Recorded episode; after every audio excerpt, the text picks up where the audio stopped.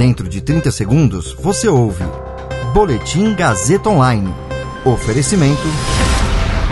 Se você tem muito o que dizer e quer escolher uma profissão para dar voz às suas ideias, a Faculdade Casper Libero é o seu lugar. Jornalismo, publicidade e propaganda, relações públicas, rádio, TV e internet. Todas as possibilidades abertas. Acesse casperlibero.edu.br e conheça as infinitas rotas que o mundo da comunicação oferece.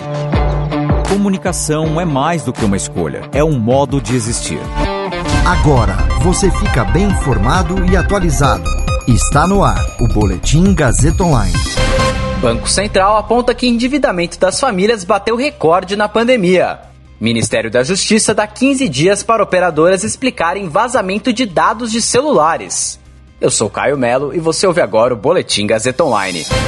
Números do Banco Central e da Confederação Nacional do Comércio de Bens, Serviços e Turismo, a CNC, mostram que o endividamento das famílias bateu recorde no ano passado em meio à pandemia de Covid-19.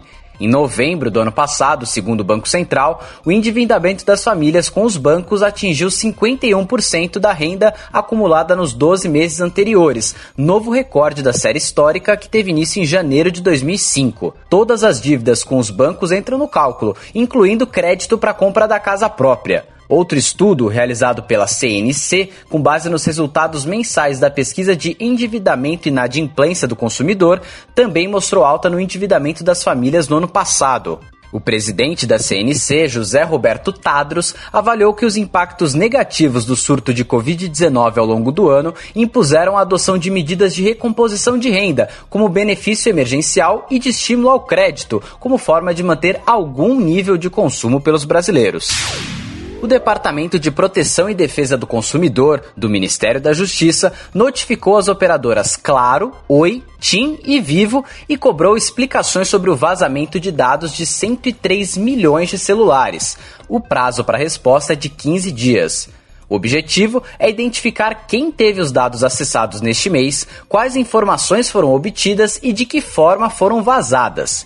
Especialistas em tecnologia dizem que esses dados são vendidos em um mercado clandestino na chamada Deep Web, uma camada mais profunda da internet onde há todo tipo de atividade ilegal. A Autoridade Nacional de Proteção de Dados, a ANPD, órgão responsável por fiscalizar e editar normas previstas na Lei Geral de Proteção de Dados, informou na semana passada que está apurando o vazamento dos dados. Em janeiro foi identificado um outro vazamento de dados na internet, o de 223 milhões de números de CPF. Repare que o número de dados vazados é maior do que a população do país, estimada em 212 milhões, porque inclui até mesmo dados de pessoas que já morreram.